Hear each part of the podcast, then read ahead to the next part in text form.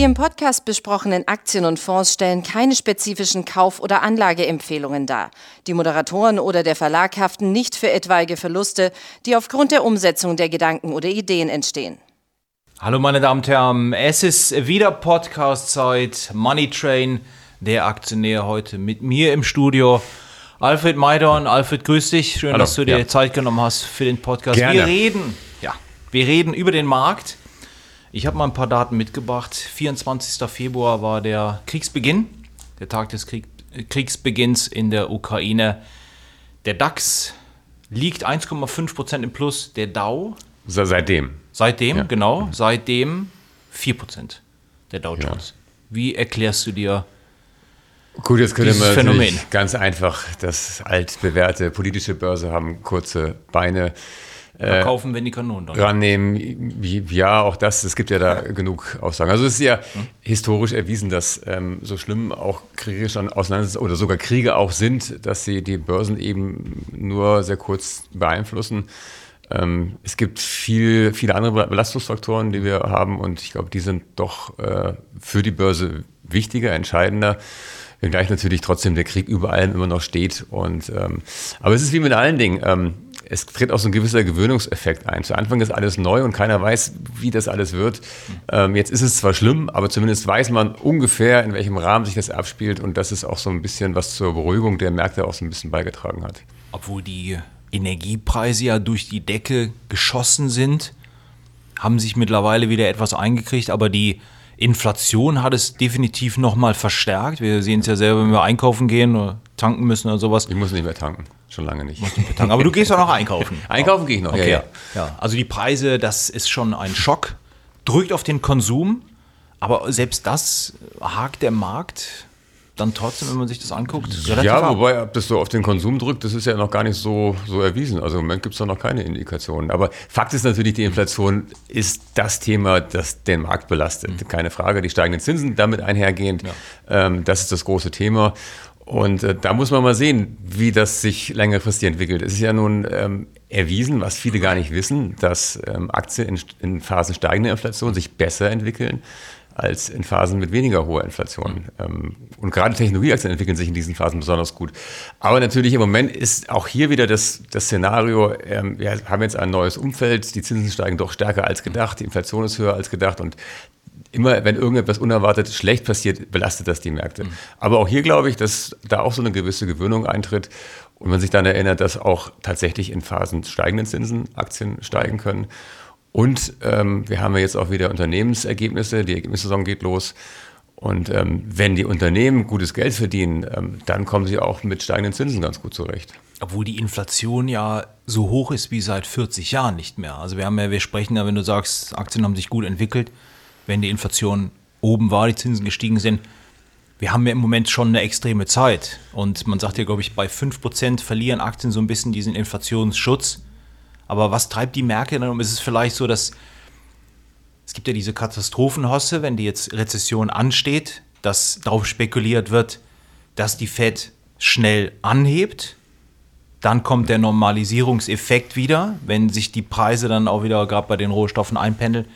Und dann die Zinsen dann möglichst schnell wieder senkt. Ist das vielleicht auch so eine Spekulation? Oder?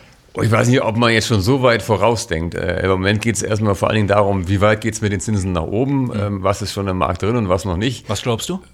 Was glaubst du, wie weit? Ja, so die Zielmarke ist ja offensichtlich so 3% von der US-Notenbank. Glaubst du, das reicht?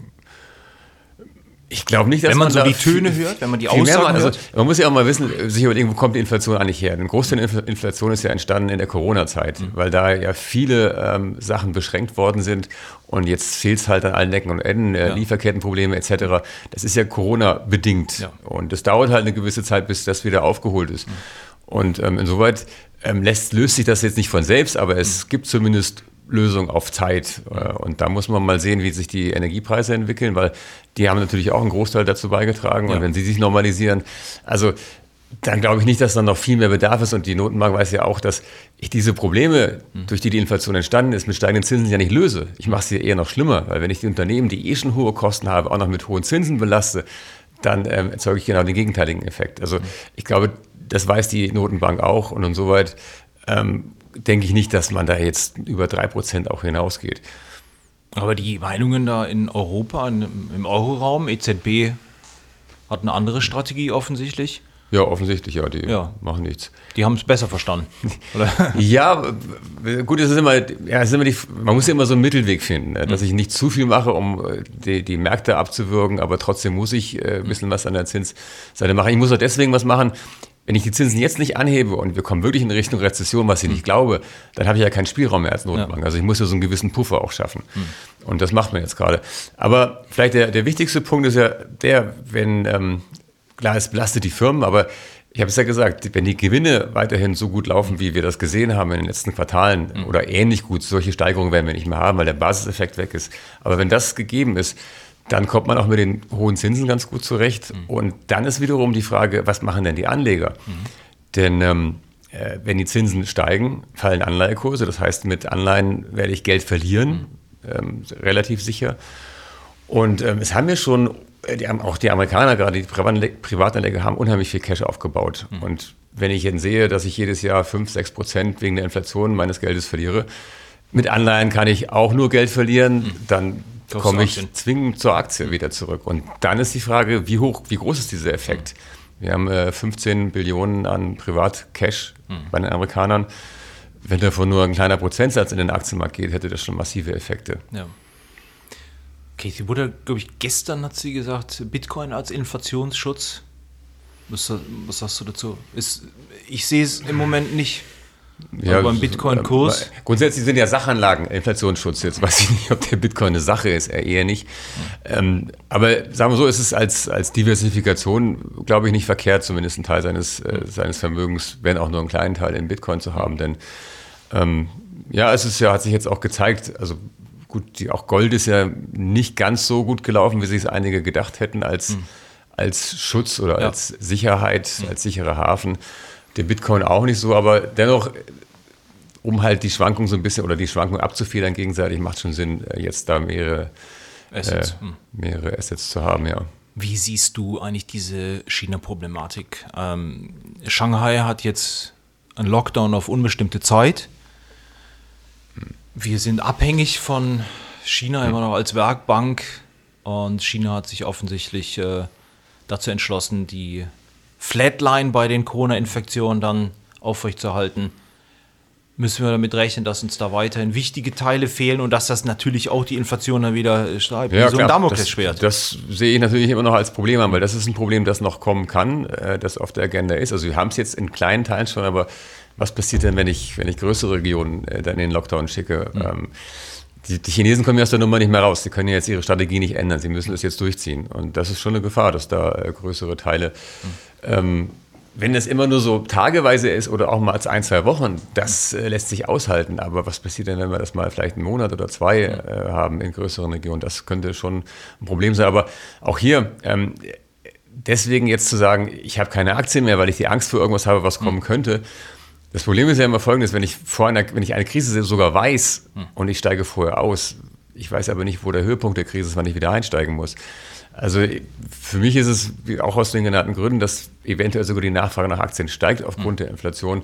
Macht es jetzt keinen Sinn äh, zu sagen, hey, ich, aus welchen Ängsten auch immer äh, mich jetzt aus Aktien zu verabschieden. Mhm. Ja, was soll ich dann machen mit dem Geld?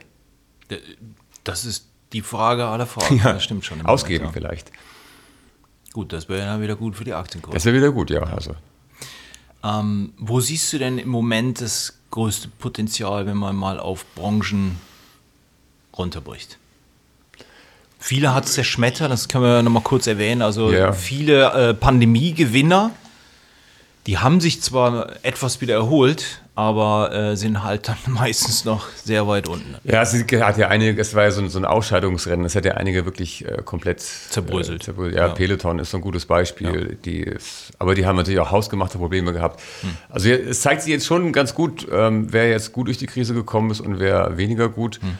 Und da würde ich schon auf, auf die Branchen setzen, die, die stark sind. Und also eine Branche, die mir sofort einfällt, die natürlich jetzt, ich will nicht Krisengewinner sagen, weil das ist immer so ein, so ein schwieriges Wort, gerade wenn es um Krieg geht, aber die Branche, die jetzt durch die ähm, Rohstoff, das Rohstoffszenario, durch die gestiegenen Rohstoffkosten natürlich in den Vordergrund rückt, sind, sind erneuerbare Energien. Das mhm. ist ein ganz äh, wichtiger Markt. Mhm. Die Aktien haben sich jetzt auch sehr gut entwickelt in, in der ganzen schwierigen Zeit, mhm. ähm, weil das ist auch eine Sache, die, die dann nachhaltig ist. Also es ist jetzt nicht so, dass diese Branche jetzt zwei, drei Monate gut läuft und dann ist alles wieder weg. Ähm, ist es doch jetzt so ein politisches genau. Erwachen genau. passiert, ja, dass man sieht, gefördert. Hm. Also Erneuerbare sind ja ökologisch sinnvoll schon lange, ökonomisch auch schon sehr lange, was viele gar nicht wissen, dass Solar- und Windstrom günstiger ist als hm. Kohle- oder Atomstrom. Und jetzt ist eben auch dieser politische Wille da, der gefehlt hat. Und das wird die Branche schon auf, auf Jahre hinaus beflügeln. Insoweit ist das sicherlich eine hochinteressante Geschichte. Okay, und was würdest du jetzt meinen? Würdest du sagen, es ist jetzt vielleicht immer noch nicht also, tief genug? Ja, so, so, so ein bisschen. Ich war jetzt ganz überrascht. Äh, meine Frau ist heute am Flughafen ähm, in Frankfurt und sie meint, da ist die Hölle los, da kommt man kaum vor, vor und rückwärts. Also vielleicht ist es doch wieder Zeit, mal in dem Touristikbereich was zu machen, Luftfahrtgesellschaften, wenngleich ich da nicht so ganz dran glaube. Also okay. ich würde die Branchen, die jetzt Probleme haben, und die haben ja auch wiederum Probleme jetzt durch die gestiegenen Kerosinkosten, also lieber Branchen nehmen, die problemfrei ist vielleicht niemand, aber mit weniger Problemen und mit besseren Aussichten. Also ich bin nach wie vor ein Freund von Technologie, weil ich glaube, dass gute Technologiefirmen tatsächlich auch mit den steigenden Zinsen gut zurechtkommen. Ähm, da muss man natürlich dann wirklich äh, Top-Qualität kaufen. Also was hat jetzt jemand gesagt, der, der, der Gibraltar-Felsen in der Technologiebranche ist die Apple. Das kann man, glaube ich, so stehen lassen. Ähm, und ja, ansonsten mit anderen Branchen. Microsoft vielleicht auch. Ja, Microsoft ist sicherlich auch eine, eine ganz solide Bank. Wobei, so richtig günstig gibt es die Aktien ja auch nicht. Mhm. Aber es ist ja auch ein gutes Zeichen, wenn sich Aktien in einem schwachen Markt ähm, mhm. so gut halten. Das stimmt. Haben wir noch ein Thema? Achso, ja, eine Frage habe ich noch. Und zwar, äh, bist du eigentlich Berufsoptimist? Ich kenne dich jetzt über 20 Jahre. Warst du eigentlich irgendwann mal bärisch? Wenn dann immer nur so tageweise äh, oder stundenweise. Wenn Bayer Leverkusen verloren hat? Äh, ja, nee, nee, das, die haben ja nicht so oft verloren. Nein, also das ist klar, es, man muss auch so ein bisschen ähm, skeptisch auch mal sein und kann man kann nicht alles immer rosa-rot malen. Aber es ist ja tatsächlich auch so, ähm, die meiste Zeit geht es an der Börse immer nach oben. Mhm. Wir sind nun lange genug dabei, ähm, die paar Wochen oder Monate, in die hält man schon mal aus. Die hält man schon mal aus, ja. Und wenn man, witzigerweise sind ja auch die Pessimisten sind ja auch immer pessimistisch mhm. dauerhaft. Aber die haben natürlich das Problem, dass sie die meiste Zeit falsch liegen. Mhm. Also insoweit ähm, macht es schon Sinn, sich eher auf die Seite der Optimisten zu schlagen.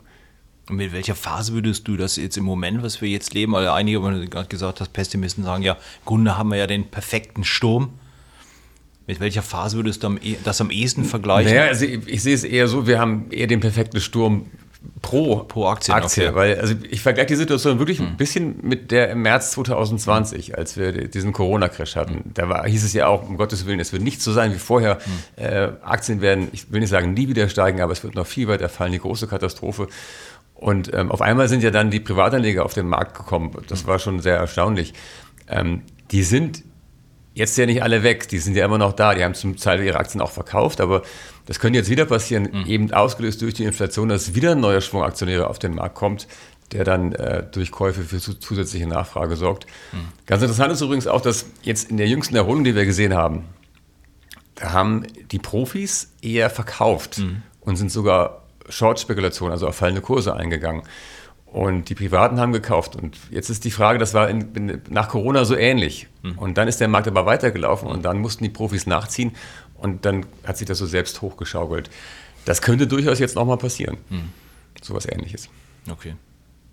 Okay, warten wir es ab. Genau. Nächsten Wochen und Monaten werden auf jeden Fall super spannend. Das Einzige, was sicher ist, ist die Unsicherheit. Also und auch die Schwankungen, das ist auch, die werden uns lange noch erhalten bleiben. Lange? Was heißt es? Lange? Ja, bestimmt äh, auf Sicht von Monaten. Also es ist auch die Frage, wie, wie lange wir mit dem Krieg zu tun haben. Ähm, das kann ja natürlich auch noch Monate dauern. Also da, das wird schon so hektisch bleiben. Aber du, wie ich dich kenne, sagst du dann auch, wenn etwas zu stark schwankt, rein. Ja, aber dann. Nachkaufen. Wenn es unten ist, ja, ja, klar. Ja, oben ja nicht. Okay. Ja, ist nicht so einfach, das zu timen. Also, ich bin ja eh kein Freund von, von Trading. Ähm, das ist, hm. ich mache es auch ab und zu mal auch für meine Leser, aber sinnvoller ist es schon, richtig gute Aktien zu haben und die möglichst lange zu halten. So. Okay, alles klar. Alfred, ich bedanke mich. Gern. Hat mich sehr gefreut. Ich hoffe, es hat Ihnen auch sehr viel Spaß gemacht. In diesem Sinne, bleiben Sie gesund, gute Kurse. Bis zum nächsten Mal. Tschüss.